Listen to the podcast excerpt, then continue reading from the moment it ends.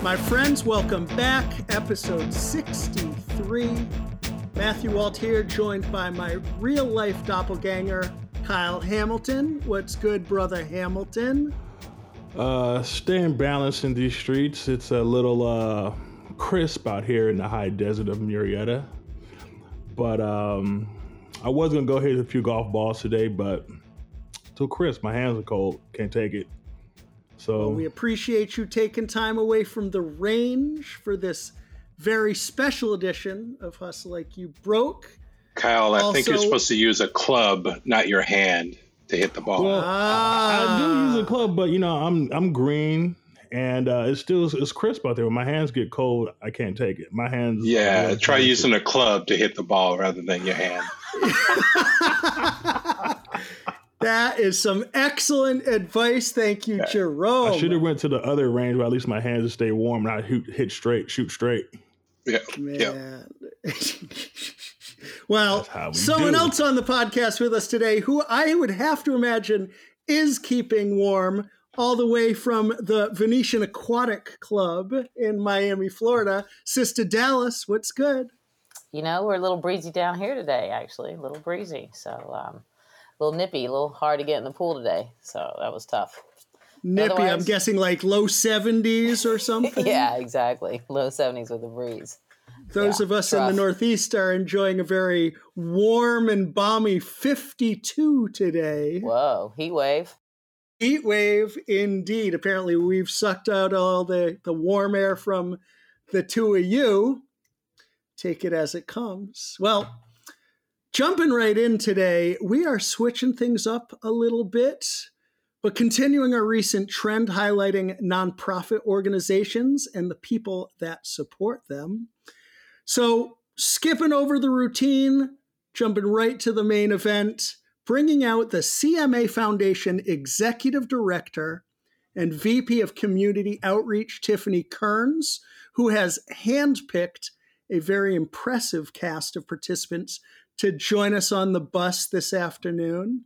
And we know she has fantastic taste because one of her selections is not a first timer on the program. So, without further ado, welcome Tiffany. And in the words of my daughter Jocelyn, how was your great day today? I have zero complaints, and I have found that when you do complain, most people don't listen anyways. So it's good just to be positive. Well, definitely appreciate that. Little background for our listeners. As we understand it, you joined CMA in 2012, having previously been with the Cystic Fibrosis Foundation. In addition to the CMA Foundation and all its related enterprises, you oversee CMA membership practices and programming, which is a substantial undertaking, as I understand, and as we are seeing for ourselves lately, because we at Hustle Like U Broke, like so many others, have become more and more active in measures to help the industry get through this difficult time. And surprising to me, at least initially, but perhaps not to you, we hear about the CMA's efforts almost everywhere we turn. So let's start by establishing the fact that the CMA is much more than the Country Music Association that we non country music fans or non Nashville living people know. Tell us about the CMA and what you do. Yeah, well, I think that's our hope, right? I we uh, you know, at our core, we're a membership organization, which means that we are at the service of others. Um, I wake up every day thinking about how I make those that represent our business make their lives easier.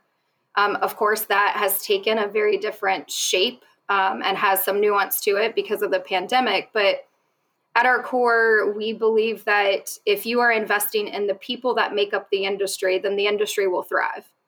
Um, and, and that is truly our goal. Now, of course, prior to the pandemic, we focused on country. Uh, we focused on and making sure that the people within the country genre were equipped uh, with the resources and tools to be successful, so that ultimately the the genre and the business would continue to move forward, that it would continue to thrive. Because when you invest in people, you invest in a future, um, and I would say that that is a a, a theme that is carried out through every aspect of our business, whether it be the foundation, uh, collegiate efforts, our events. Um, if you focus on the people, then you'll get the business right.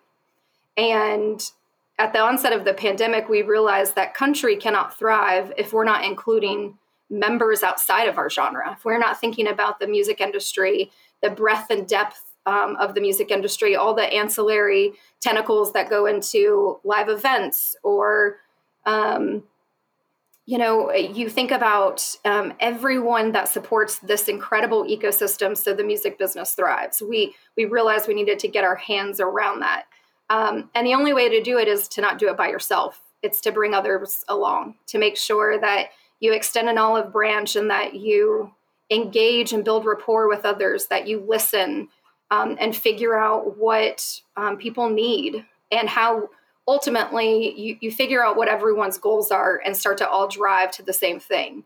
Um, and I think that that's been our commitment early on, um, as soon as the pandemic hit, um, is, is how do we how do we start to um, be reactive to the the current needs of the business, but also be forward thinking in how we come out of the pandemic stronger. Well, I love that. I love your use of the word thrive. And certainly we appreciate you embracing the collaborative effort. So let's talk specifically about the foundation first, though, briefly. As we understand it, at least in pre COVID, non COVID times, the CMA Foundation's primary message is to enrich music education programs and ensure every child has the opportunity to participate in music. Now, that in and of itself is a huge undertaking, especially as music education programs are drying up left and right nationwide and have been going on frankly 30 years now. As i recall my mother was a high school music educator whose job got cut from 100% to 70% to 60% to 40% over the course of her career. So i've seen it firsthand. So Let's start with how the CMA Foundation endeavors to ensure every child has that opportunity. Sure. Um, also, huge kudos and applause to your mother because it is not easy to be a music teacher. It is not easy to be a teacher. It is not easy to be in education. I think that the foundation knew early on, um, since its inception, that so many in our business cut their teeth on music in a classroom, at church, in an after school program. So while we did it not because we wanted to make sure that we were creating a pipeline for the music industry, we did it because music is is complementary to the things we want our students to be successful in. It allows them to be collaborative. It allows them to be really good thinkers. It allows them to um, to understand differences among people. There is just this innate ability that music gives students that cannot be taught um, and a tr- what I would call the traditional academics, right? And we also feel that music um, is something that that can typically unarm um, a community or or even education um, to to com- combat the things that are happening in communities. So I'll give you an example. If I go into a community and I realize that not all students are being served, I can use music as not only a resource but a solution to show the how you can make equitable decisions on behalf of all students. And so we find that when we can use music as a tool, it allows the system to thrive. Uh, the foundation wholeheartedly believes in if you're going to actually invest in music education and invest in the work, um, you have to break through a lot of systemic issues that plague the education system. So we do not um, go into any situation um, with our with you know blindsided. We understand that if we're going into uh, make sure that all students have an equitable opportunity to participate in music. Giving a student music is not equity. Making sure that they're able to access it and then participate it, participate in it, that's equity. And so I think we're very committed in not just handing a child an instrument, but understanding why that child never had an instrument to begin with. Finding out where the system is flawed so we can provide a solution through music. And then music just ends up being, again, the example that we hope uh, then is adopted in the education system for all the other um, you know academic courses so to us music is just it's a way for us to um, engage with the community in a different way beyond going in and talking about literacy or or core academics. Um, it's our way of going in and thoughtfully making sure that um, when they look at a student and they look at opportunity they do so through the lens of music and it opens up other doors. So just to sum that up as i understand not only are you grant offering these grants and and working with people to develop these programs, but you're working to maximize the impact of every dollar that is granted, and you're working with the grantee organizations to develop their strategic planning, their compliance, project management, and community impact, which is a huge, huge undertaking. And again, how we understand that you're working round the clock and uh, expanding the network of CMA. But sticking with education just for a moment, tell us specifically about the CMA EDU program. Sure. So that is our collegiate effort, and it aims to, in a, in a different sense, it aims to provide a pipeline to our business. And not because um, you know, I think early on we started to identify that students that were coming out of college well equipped didn't really understand the nuances of and the complexities of the music industry, right? Um, there, there is something that is so key and important to our business and seeing how the inner workings, you know, how it all actually happens and takes place. That I think that colleges are not necessarily best equipped to showcase. And when we identified, um, we actually were having conversations both with our board members, but um, I would say uh, just companies throughout Music Row and beyond. And they were saying these are the kind of competencies that we're looking for in music business professionals. And we're not necessarily seeing everyone coming out of traditional collegiate programs um, having those core competencies. So we then took a step back and said, how do we develop a program that better equips students to be successful. Because again, when you focus on the person, the industry will thrive. And so we just we, we started to think about what were those um, what were those experiences that we could provide students that would allow them to open up um, and see the breadth and the depth of the the business in a way that they would not have otherwise been exposed. Um, and so that's what we do through our EDU program. Amazing. And on top of all that, if it's as if it's not enough, your latest initiative and our focus here today is CMA Mics, which is short for Music Industry COVID Support. So, why don't you tell us briefly about that? And then, why don't you introduce your panel and take it away? Perfect. Thank you so much. So, um, as I mentioned um, at the top, you know, for us, Mics was, it, it really was something that became kind of effortless in terms of trying to decide how we supported the music business um, through a pandemic. Certainly, um, we had, we've all never been through this before. And I think what it allowed us to do is take a step back and bring along partners.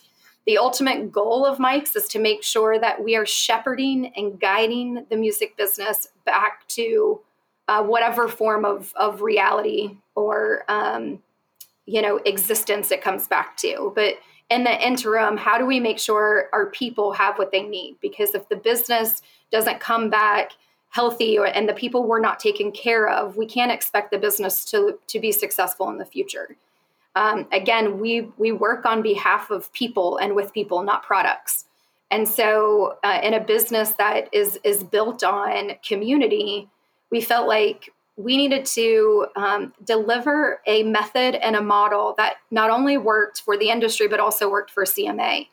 And because of our work through the foundation and understanding how to grant appropriately, how to identify need, uh, just as we do in schools, um, we took that same approach, you know, through CMA and through our Mics program. We said, you know what, we're going to identify organizations and people, and we're going to be really thoughtful and listen to to what they are hearing uh, folks need in the industry. We're not going to make any assumptions. There isn't one thing that Mics has done based on assumptions. Everything that we have delivered in terms of resources has been asked either of us or asked of community partners by the music industry. So this was not CMA guessing or, or trying to decide for the business. This was us reacting to what the business needs were. And so from that point forward, we engaged in really thoughtful discussions with um, just I, there are three examples on um, the podcast today, but um, there are a half a dozen more. Um, so I'm happy to have Debbie Carroll with MusiCares um, with us, uh, Jerome Crooks, who has become a dear friend uh, through the um, TPA or the Touring Professionals Alliance, and then Tatum Allsep, who has been, I mean, a partner of the um, both the CMA Foundation and CMA for probably a decade, um, certainly since I've been on board um, with the Music Health Alliance. And and I I specifically asked these individuals to join because they are so much more than grant recipients to the CMA. Um, they are valued partners that will, um, in in some I, I, will give you all the credit um, in the world. They are going to be the reason why the industry functions at the end of this. Um, they are not just focused now um, on supporting the business, but they have been focused on supporting the business um, since the inception of their organizations. Jerome, in a bit of a different scenario, because the organization he represents was obviously born out of the pandemic, but certainly um, you know they were able to identify a need that existed within the music industry big time so um, thank you to all of my friends um, and wonderful organizations for being on today's podcast because um, it's been helpful i think it would be great um, if it's okay with you matt um, if debbie tatum and jerome you want to just give like a quick minute on your organization because i don't want to make any assumptions that people even know who you are and what you do love it Terrific. Tatum, perhaps you start. You bet. Um, I'm Tatum Allsep, the founder and CEO of Music Health Alliance. And Music Health Alliance came to be because, um, from personal experience, I was almost bankrupted by medical bills when I had twins 18 years ago. And I learned that my experience wasn't. Um, it wasn't solo. It was happening all across our industry because 76% of our industry is self employed or part of a small business. So we don't have big HR departments. So Music Health Alliance was born to help shore up the deficit in HR departments and connect. Um, music industry professionals with healthcare access. So, the mission of Music Health Alliance is um, to heal the music and we do that in three ways we protect, direct, and connect. So we protect with um, a way to pay for your health care. Is it health insurance? Is it um, negotiating down medical bills? Is it connecting with other resources? And then we listen to your specific need and um, help direct you through the healthcare system. And then we connect you with resources. And so many of those, I mean, Debbie and I talk almost daily about um, clients whose needs overlap. So we all, and I've gotten to know Jerome so well, we all overlap in this industry and help each other. There's not one organization competing against the other, but our specific focus is on healthcare and access to it from birth to end of life for all genres of music. Thanks, Tatum. Jerome, you want to go? Uh, sure.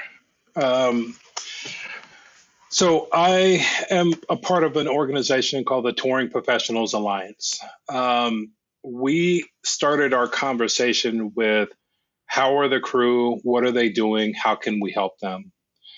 And we decided that we wanted to start with day sheets so that we can uh, share information with the crew. Open your day sheet. Here's what's going on um, then we quickly started going into looking at resources and sharing resources so that if people had questions, they didn't have to run and, and search on the internet. They can look through our website and, and we could help them. Um, and and this is this is how we met. Um, you know, Tiffany and Tatum um, through the resources because we wanted to share information with everyone out there of, as to what was going on. And you had, you know, Crew Nation and MusiCares, but we we slowly found other people like the, you know, uh, Patsy from the Sims Foundation and uh, Maria from Musically Fed and uh, Eric from Sweet Relief and Rody Care. You know, we we wanted to continue building and finding information that we can share. And like one of the things that we really love is if you're a crew member and you're in need, there's a there's a website called Find Help. And if you are looking for a food bank in your area or you're looking for uh, there's so many different things. You put in your you go to that website and you put in your zip code and it gives you everything that you need to know about your area and how they can help you. So, resources was a big thing. Um, we're working now on sustainability when we come back into touring. Um, we, we started um, a feeding uh, program. Uh, we started with uh, an organization called the Lee Initiative, and we worked on Nashville, New York, Chicago, and Los Angeles twice a week for seven weeks, and we we've branched out from there, and we're you know we're back in Nashville thanks to the CMA and Tiffany and her team, and looking uh, towards Austin in the near future. Uh, hopefully, the Bay Area, Vegas, Detroit.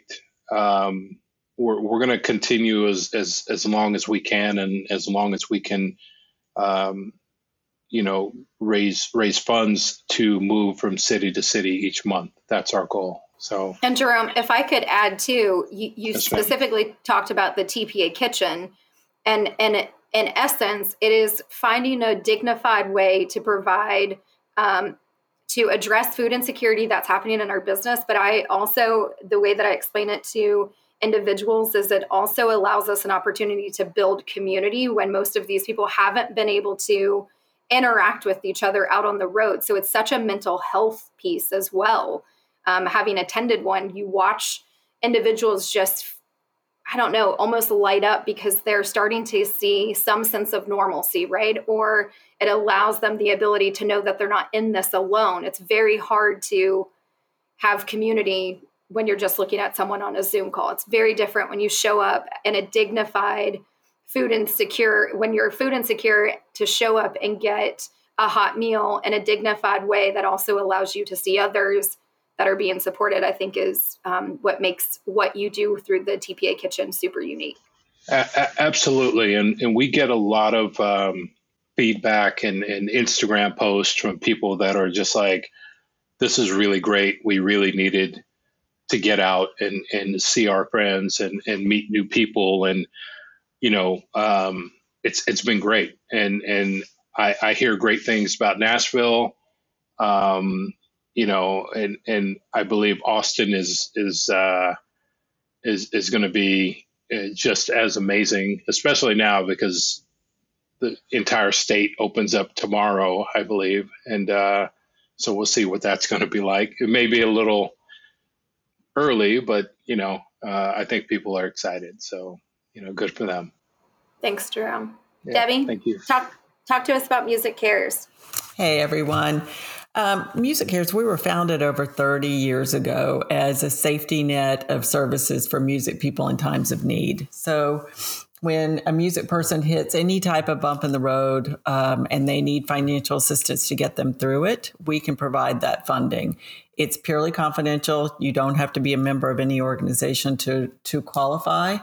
Um, when the pandemic hit and we announced our COVID relief effort in on March 17th, we decided to reduce our eligibility to three years in the music industry, and those with uh, a year or more experience were encouraged to apply. And that was so we could reach the most vulnerable individuals out there who are working in the in the field of music and, and need support. So we have, through the pandemic, um, we've distributed $24 million in aid to about 30,000 music people. We recently launched a survey just trying to gain a greater understanding of what the community music community needs during the pandemic and and, and beyond and some of the results were pretty astounding in that 61% noted that they had high levels of stress and anxiety related to their financial security so we are in this for the long haul. Um, in addition to just providing general relief for um, basic needs such as rent, utilities, food, we also provide funding for um, mental health services. And the scale and scope of that can range from a mentor to a, a coach situation or coaching situation, all the way up to psychiatric care and inpatient or outpatient care. We have a variety of different health and wellness initiatives. Um, we typically host about 300 a year, which are medical dental, medical clinics, dental clinics, where people can receive free services. We have seven um, mental health or addiction support groups weekly. We also provide panels and workshops around. We've been addressing um, the COVID vaccine, particularly related to the Black community and not to encourage people to get vaccinated, but to just provide factual information about the vaccine so people can make informed decisions themselves about whether to, to get the vaccine or not. Um, to a lot of mental health topics and addiction topics. We can also get somebody into treatment um, for an addiction within a matter of hours if they need that support. I think the common theme that we are um, that is worth saying out loud is that the individuals on the call, as I mentioned before, we all wake up thinking about how we make the industry stronger and what resources our you know our people need in order to get it back um, to whatever is good for the person. Right? It's not necessarily just making sure that the music industry is successful, but how is that individual going to be successful? Um, and however they define it. Right? Um, sometimes getting out of bed is success, uh, depending on who you're talking to. And so I think that all of us are approaching um, this in such a humane way. We're, we're making sure that uh, we're we're looking at where the person is uh, versus where we're where we want them to be. Right? We have to first have a conversation on what are your needs. Um, how do we triage your specific um, need and and and who is best to facilitate um, whatever um, your needs are. And I think that that's important for all of us. Is sometimes if I'm not best equipped, I can then call on a partner to step in and, and help uh, triage or or work through um, you know whatever their needs are. And so it's it's important to surround yourself with really good people that um, again are focused on on the person um, because I, I do believe that the music industry historically it it has felt very much like you know you sh- the general public thinks of the music industry as being such a for profitable um, business and yet most people have no idea how our industry has been a crippled by um, the pandemic but just how just the the level of hurt that so many of our people are dealing with on a daily basis right now and that's kind of what I, am curious um, to know from uh, everyone that's on the the podcast. Um, at the onset of the pandemic, it was it felt very doom and gloom. At least from my perspective here at CMA and working with many of our members, uh, talking to industry professionals. Um, I, I, felt like we were trying really hard to try to keep people positive, but um, also being mindful that we couldn't really provide answers. I'm curious to know from your from each of your perspectives, um, how do you think our, our our professionals are dealing with it present day? Um, and this likely will have a variety. There will be a variety of answers, but I'm just curious: is is it different than what it was at the onset of the pandemic? At the onset of the pandemic, there was an immediate need for basic life essentials food, diapers, formula. How do I keep my electricity on? And we have mm, as, as those needs have been met the only i mean this is the analogy that keeps coming to mind and it may be because i'm married to a history professor but it right now with mental health it is like a hailstorm in a minefield. I mean, we can see the light at the end of the tunnel, but there is still no income. There's still no end in sight. When can tours begin? Are people really going to get the vaccine? And it's weighed so heavily on the mental health of our industry that's just been bubbling up since the pandemic began. So, from what we're seeing on a daily basis is the need for counseling, talk counseling, trauma counseling, medication, whatever is needed. Um, and it's hard to find that, much less afford that. Um, so that's been a big shift for us to help figure out how to meet those needs where they are. Um, but there is light at the end of the tunnel. And um, the second piece of that is the infrastructure for vaccinations in the US is shoddy at best. So we you know trying to figure out how to help people find access to vaccines figure out what phase they fit into and um, getting them to those places has become top of mind. Um, and we're working with doctors around the country to figure out how to get tours vaccinated as soon as the phases open up. Um, so it's a, we've come a long way, but we've got a lot more work to do. And um, it's going to take all of us working together to get there. Absolutely. I couldn't agree with you more. Debbie, from your perspective, how, I, how what's the sentiment? I'd echo everything that Tatum just mentioned. And, you know, I was thinking as the year anniversary is approaching or, or upon us, that's also very triggering for folks as well from a mental health perspective, because they're thinking, you know, we all packed up and thought it would be a couple weeks that we would be in our homes. And now it's a year later.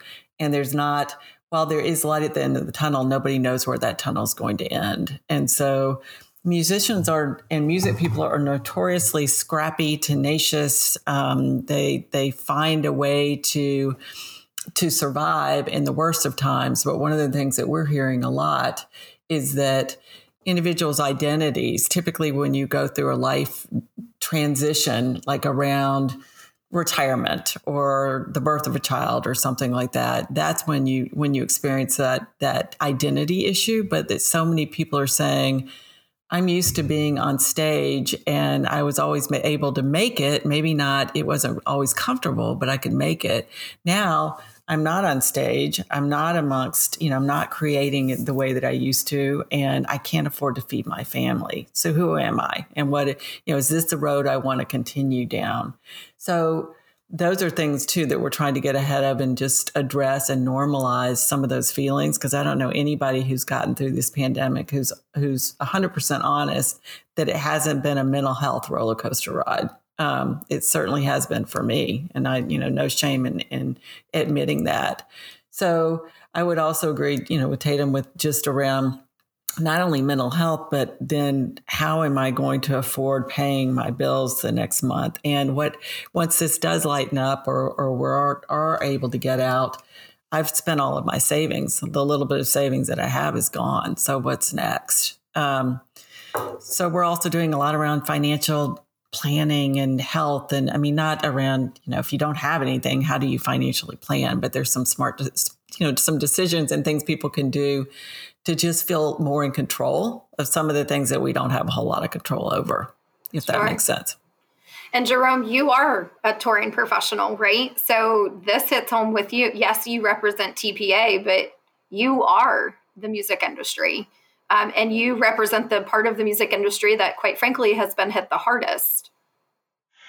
Yeah, uh, it's it's interesting because on Friday, March 13th, that would be my one year mark of leaving the road. I was on the road with Tool for um, most of the year. And that morning on the 13th, the crew decided to light it, uh, load in into Boise. And uh, by 11 a.m., we got the word that all the other cities had shut down.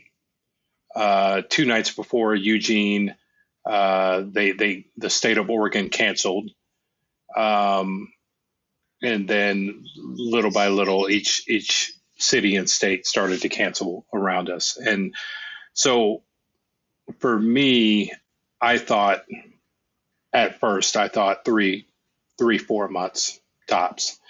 Then we shifted all of our dates to September October. Then we shifted them to January February.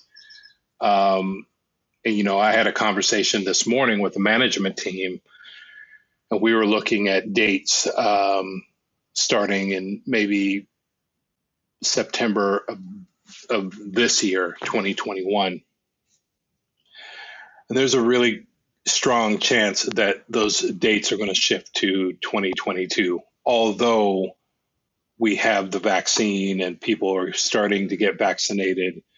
Um, there there has been ups and downs, uh, a lot of uh, roller coaster moments over the past year, and I believe that although things are getting better, I believe that we still have a long way to go. I I, I, I believe that amp- amphitheaters and the country industry are going to start up sooner than than anyone else.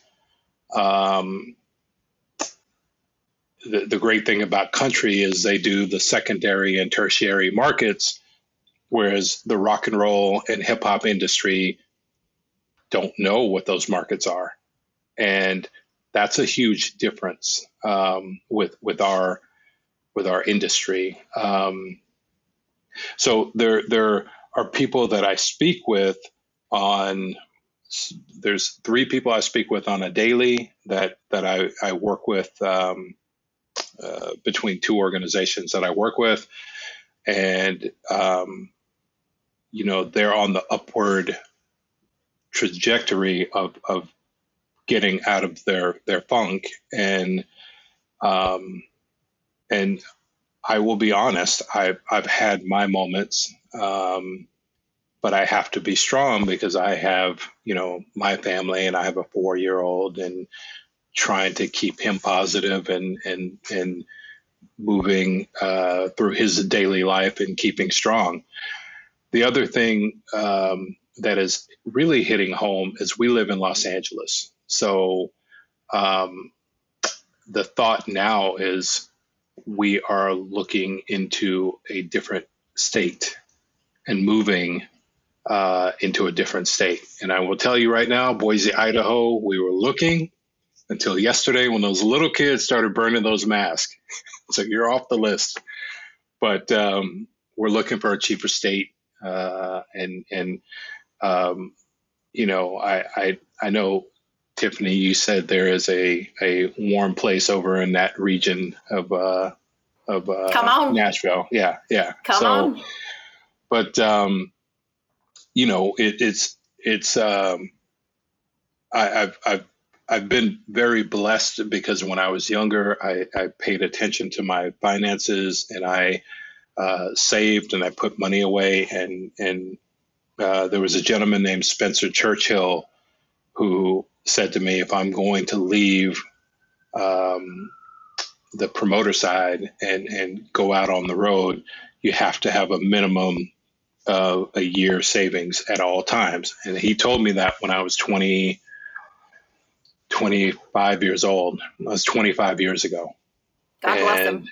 You know, yeah, and and because of him, um, I was able to to save and be smart about life. And uh, but I, I, you know, you look at your your bank statements. I, I stopped looking, by the way, but you look at your bank statements and you're just like, okay, what is next month going to bring and how are we going to move through this period so I, am I'm, I'm uh, doing my best to stay focused and be positive and everyone that i come across i'm trying to keep them positive as well absolutely. so, yeah. Always make sure though that you are thinking and taking care of yourself too because you are certainly not able to lift a community if you are not making sure that you have the resources that you need to. Um, you know, this is something that I think is is interesting and something that has certainly played I think, a crucial role in us educating uh, politicians, but also local communities and fans about the music industry and the complexities about it. Fact of the matter is, so much of our music business, Tatum, you kind of touched on this earlier. They, we don't, it's HR lacks, right? We don't have human resources the way that other industries do. Um, a, good friend um, of many of us on the call refers to the music industries as, as a band of gypsies, which, for better or worse, I think previous to the pandemic, we kind of all loved the idea of everyone not really knowing the inner workings, right? It was very cool to work in the music industry, and it still is. It's one of the the greatest sectors that I've certainly ever worked in, and um, I think that one of the things that has has really come to light through the pandemic is just how much infrastructure was lacking too, right? Um, making sure that individuals are prepared and prepped for in their finances. I mean, that is something that if you ever would have told anyone that they would be taking a year, two years off of working in any industry, it would be very hard to, um, you know, work through that. Let alone an industry that is kind of based on on individuals living uh, gig to gig and and and I share that because that's been the that's been a an issue or a challenge that we've had in educating politicians. We don't have individual, we don't represent um, 100% of, of the music industry where we can all say we have savings or that um, we even have the the resources that companies do. And and ha- i think about here at cma i have the the luxury um, of having three counseling um, opportunities paid for by the by the company.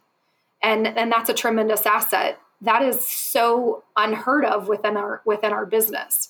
And and so i, I do think there has been this this very important part of advocacy for our business that we've had to do. We've had to educate and inform people on just how the music business is structured because I've, everyone just assumes or or thinks about those major concerts that they go to at arenas or at stadiums, but that's not the only that's not the music business, right? There are so many other pieces and facets to it that make it unique and and um, also one of the greatest places to work. Um, but the pandemic has has has certainly highlighted some key areas of both need, but I would also say opportunity. I think about Jerome now, um, you know, being a part of the launch of TPA and how it's supporting touring professionals and touring professionals not feeling like they had a voice prior to the pandemic I mean, what an asset, what a silver lining to come out of the pandemic. I think I speak for everyone. We would much rather have not gone through this, but why not use it as a an opportunity to make the to make each of us stronger, to make the industry uh, stronger when we come out of it. I guess I'm curious from your perspectives, what are the silver linings you all are seeing? Um, outside of just this community that's being built, I, I do see so much more information sharing. I don't see uh, individuals uh, feeling like they have to own any one thing. I think we're so interested in disseminating as much information as possible, which I love. I think that um, is certainly a, a silver lining um, as part of the pandemic. But I'm curious from your perspectives um, what you see as a silver lining, if any. I'd say some of the silver lining that, that I continue to hear is that people are being really very creative. So I mentioned earlier that that the mental health topics or the mental health stress is also has a has had a negative um, impact on creativity, but also people have said, "Listen, the music that I'm creating now, I can't wait for the world to hear it," and they're finding unique platforms to showcase it. Um, I feel like there's a sensibility too now that even more so than ever before within the industry, and it's always been strong within the industry, but a, a, a camaraderie of sorts where people say, listen, we're in this together. Um, and I do think that a silver lining is that people realize that music is going to be one of the greatest healing factors in getting us through this. So once we are able to come together and do more, the music is going to play a big part in that.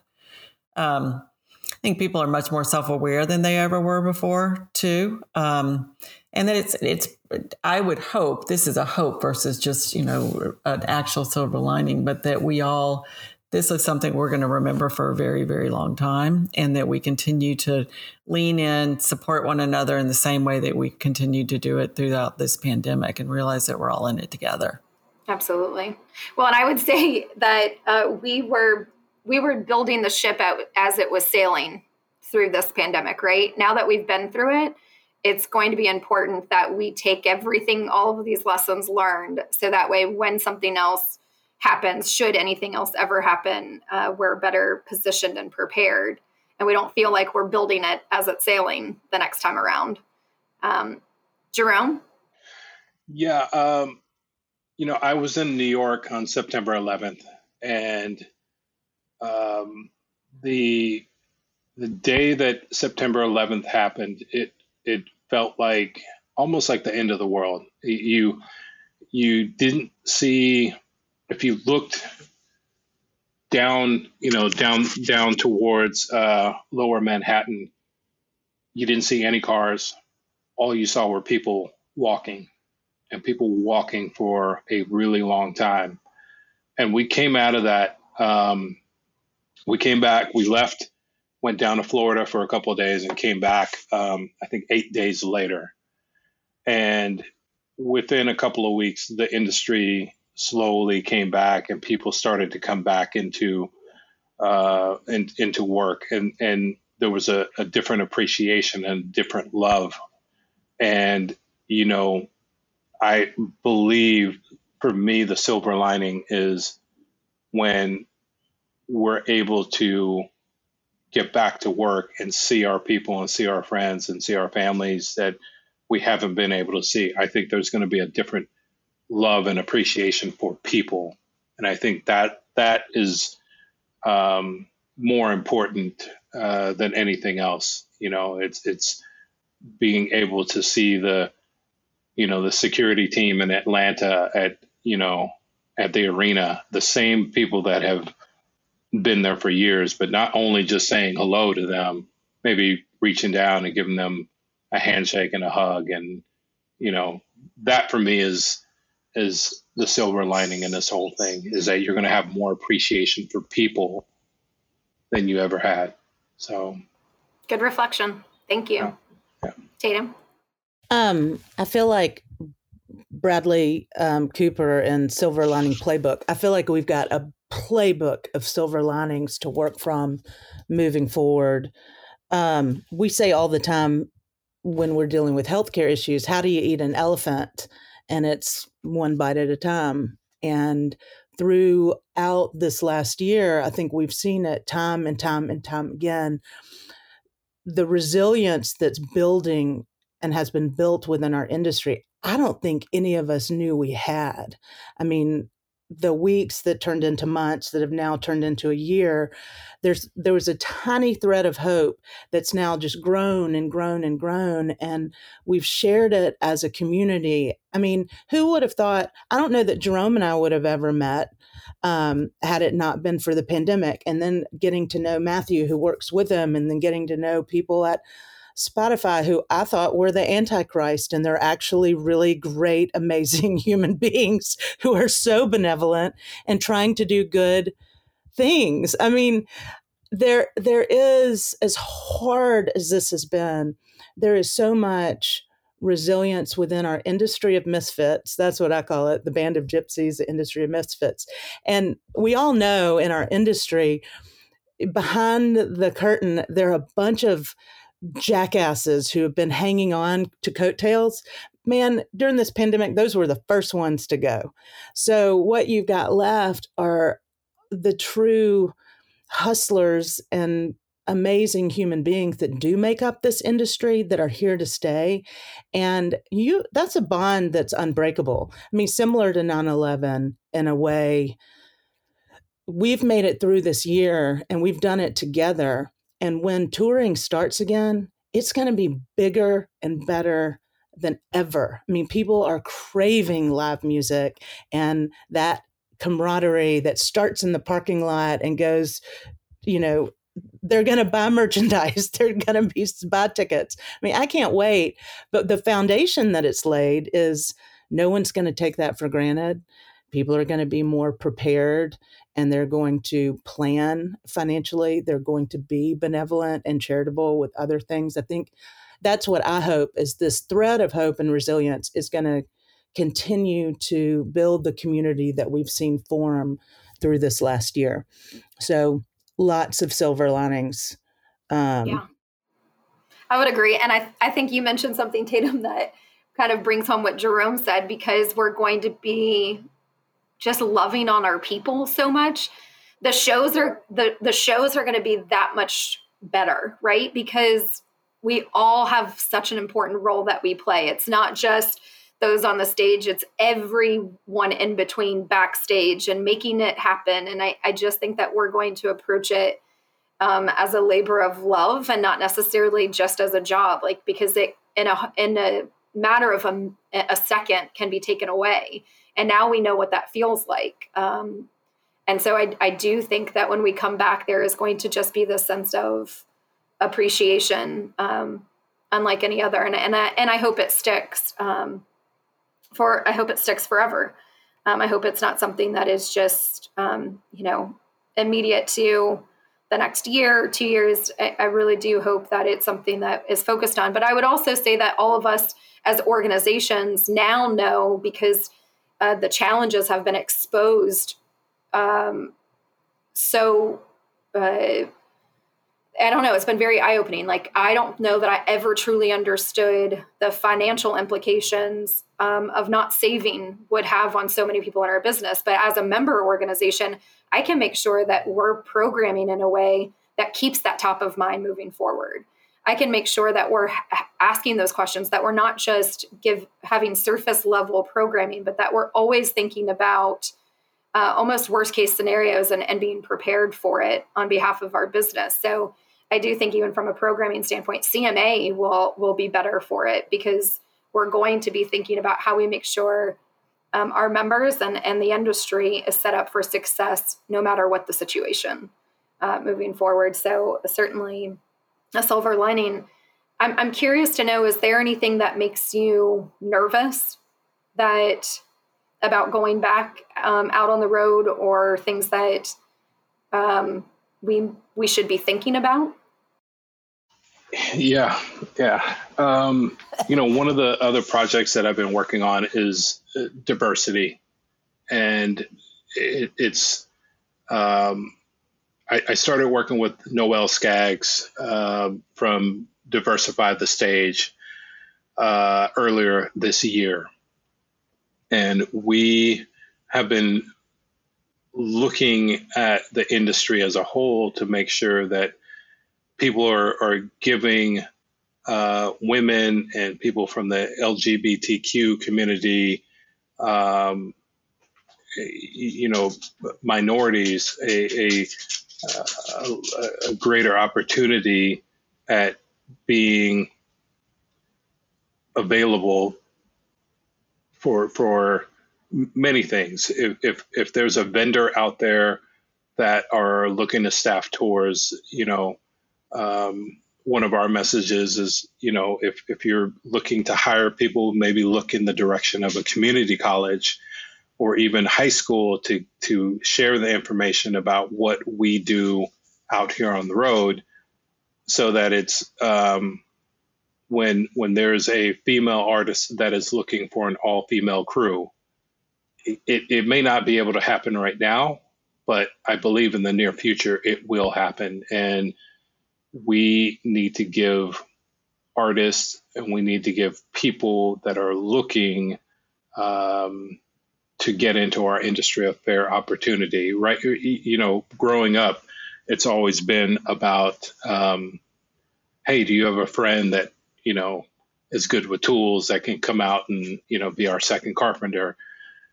you know, maybe instead of that friend, um, you know, we look in the direction of, of someone who's looking for um, an opportunity, who's always wanted to be in this industry, but just didn't know how. Um, it's it's looking in that direction and giving people more chances. And, um, you know, we need to support uh, more people, more people that want to be here. And, um, you know, I, I there, there, there are people that, you know, I, I will not name, um, but they've been somehow praised for um, what they've done, and those people should, um, you know, they they should give some people an opportunity to see how those people would operate around them, and that that you know, if if I were able to work with that person that I'm thinking out that, that I'm thinking about, I guarantee he would look at our people in a different light. So that's that's all I'm saying. I think you are spot on. I think that um, we have got to be thinking about pipeline development. And the biggest piece of pipeline development is removing barriers of entry. Um, and there are a lot of barriers of entry, whether it be at a collegiate level, it be representation, you name it. There are a lot of barriers of entry. And I do think that the industry has to um, pay attention and, and be and be very um, intentional about moving those barriers of entry because simply saying you want to you know include diversity in in the industry is not enough. If you do not have an inclusive industry you cannot have a diverse industry.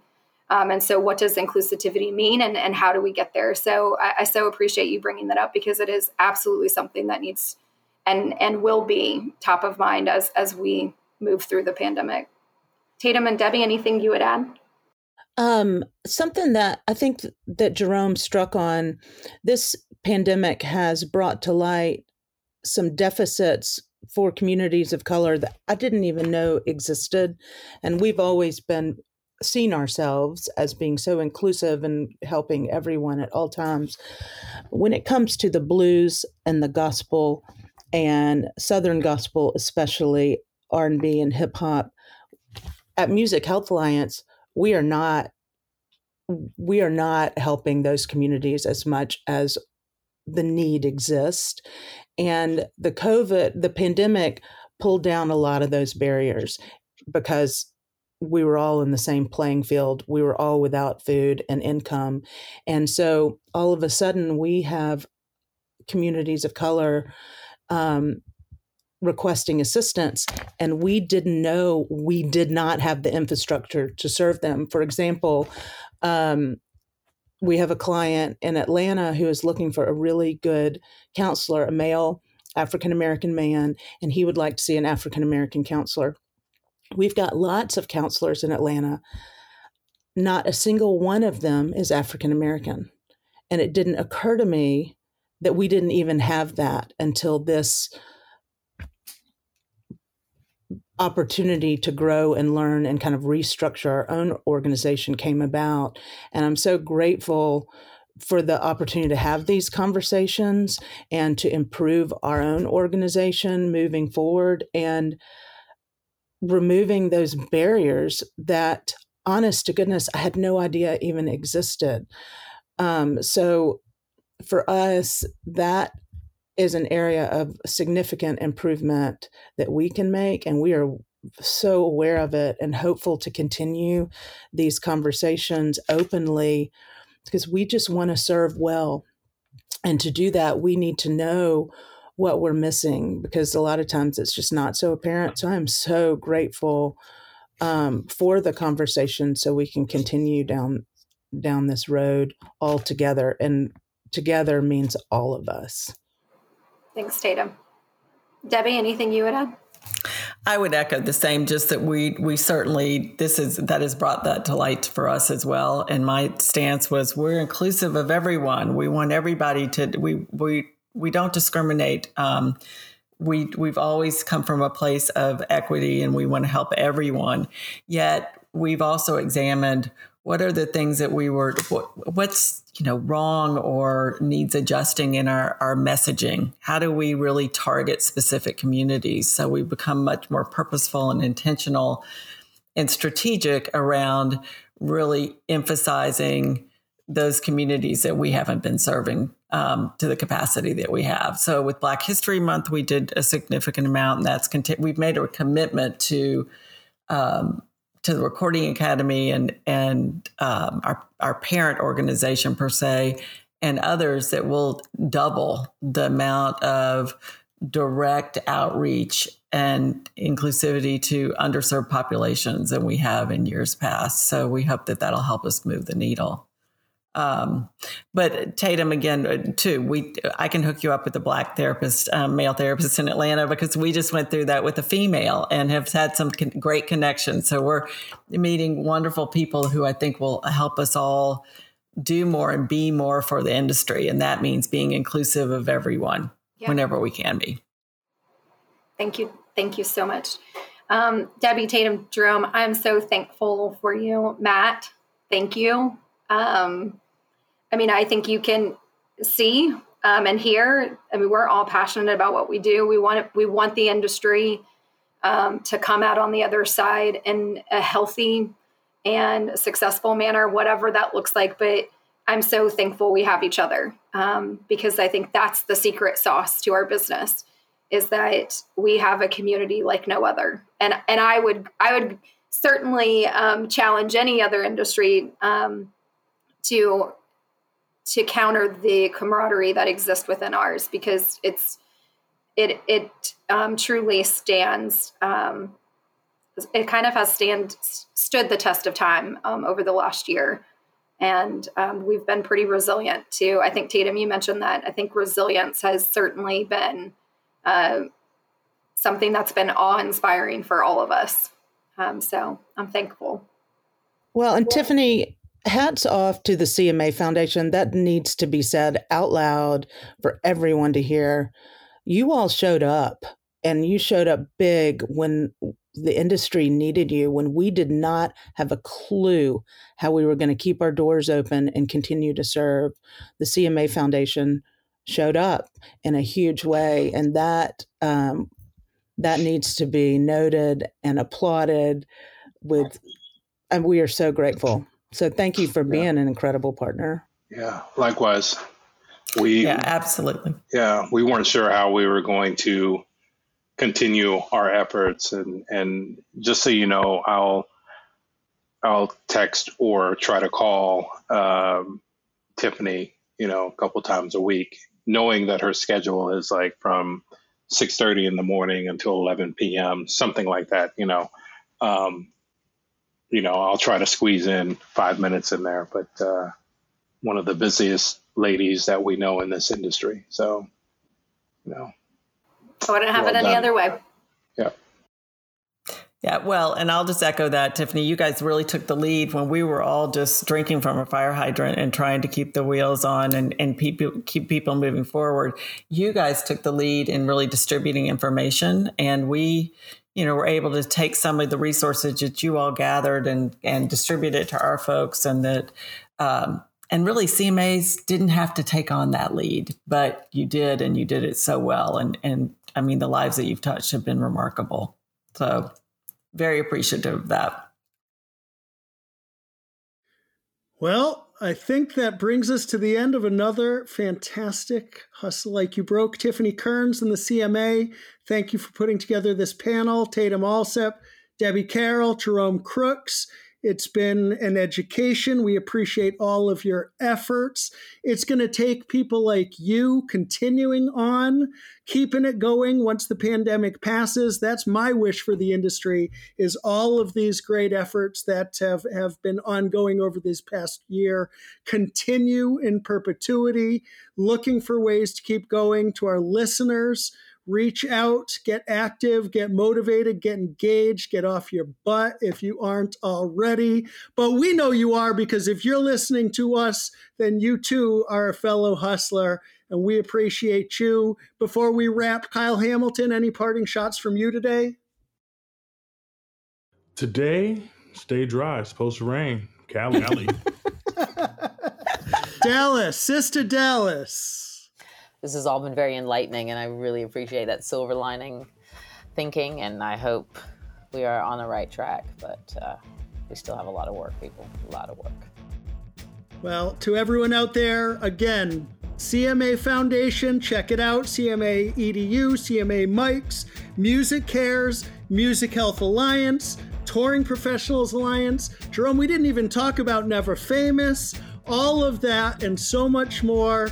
We appreciate you. We appreciate our listeners. Another one on the can. To all, I say thank you and good night.